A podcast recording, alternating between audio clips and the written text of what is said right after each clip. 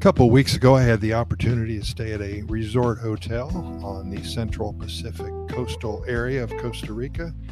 And uh, about two years ago, I wrote an article about lying in a hammock tied between two palm trees on a Costa Rican beach. And that's exactly what I did. I wanted to share it with you one more time.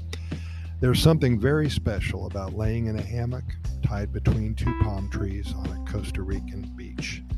This is indeed the epitome of the Pura Vida lifestyle, wouldn't you think? Costa Rica, the beach, a hammock, a good book to read. Well, Costa Rica surely has many beaches from which to choose. A hammock, you can buy one here for less than $50. A good book to read, well, we all have good books, don't we? Life is wonderful here in one of the happiest countries on the planet, and this is really what it's all about. With over 800 miles of coastline, it's not hard to find a hidden beach somewhere that will serve as a backdrop for your perfect day in paradise. I would even venture to say that you'll probably never find anything as stress free in your entire lifetime as enjoying some real quality downtime in such a wonderful, relaxing, horizontal position. Hammocks have a very long history of providing shelter and a place to rest. How did this come to be? Who actually made the first hammock and how did they get the idea? Well, the word hammock originated from a Mayan word that actually means fishnet. Traditional hammocks originated in Central America and can be traced back nearly 1,200 years ago, again to the Mayan civilization. Originally, hammocks were not designed for leisure but instead served as protection the suspended beds safely kept people away from dangerous creatures and insects in the hot tropical forest floor. Christopher Columbus and his sailing crew are credited with bringing hammocks to Europe, and after observing their widespread use among the Taino people of the Bahamas. During Spain's colonial period, both cotton and canvas were brought to the Americas and began to be incorporated into the hammock design we know today. What a life some people have set themselves up to enjoy. I know of a few, I guess you call them lucky, individuals who actually spend the entire day, seven days a week, lying around, either on a beach or at home. I personally think this situation is when it is not special anymore. Doing this seven days a week, it just takes the fun out of it. But of course, it's no business of mine how somebody else lives. So let's get back to enjoying a morning at the beach. When one thinks of the hectic lives of most everyone leads or has led throughout their lifetime, it's nice to know that there is a special place, a sanctuary that helps to get your mind and your body back to where it's supposed to be.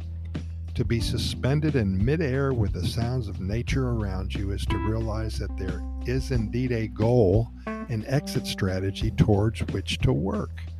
My father always told me when I was young that one must always have something to look forward to.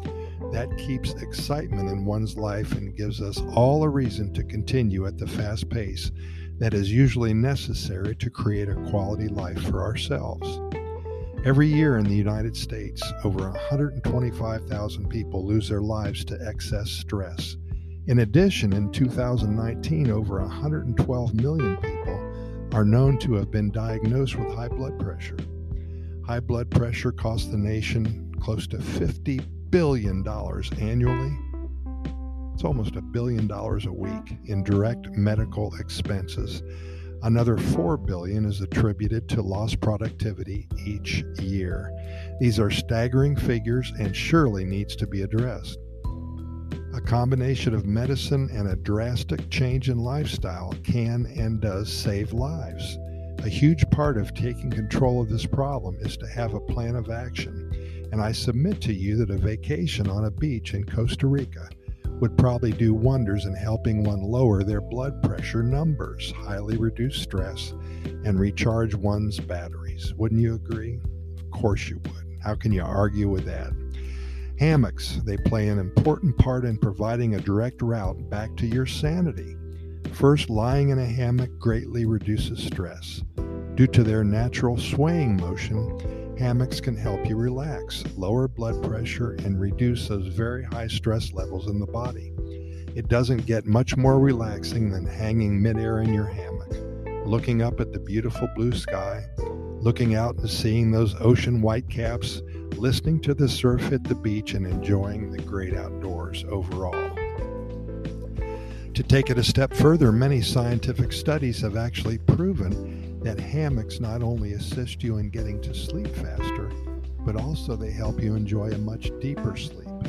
The natural rocking motion of the hammock helps you drop into a deeper REM sleep and can also help tremendously with stubborn bouts of insomnia.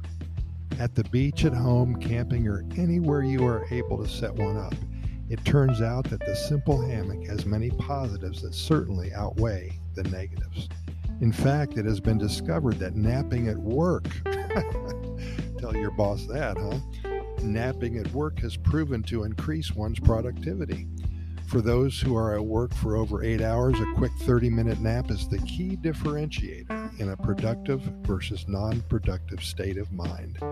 Many of the high tech global companies, such as Google, Facebook, Twitter, they utilize hammocks routinely to increase the productivity of their tens of thousands of workers. But for the rest of us, good luck in talking to your boss into setting up this scenario for you. If I was a doctor, I would definitely write you a prescription for one hammock every morning for four hours at a time for 14 days straight. I know that would cure you and make you feel much better. We hope you can visit. We have a hammock here with your name on it. Pura Vida, thanks for listening.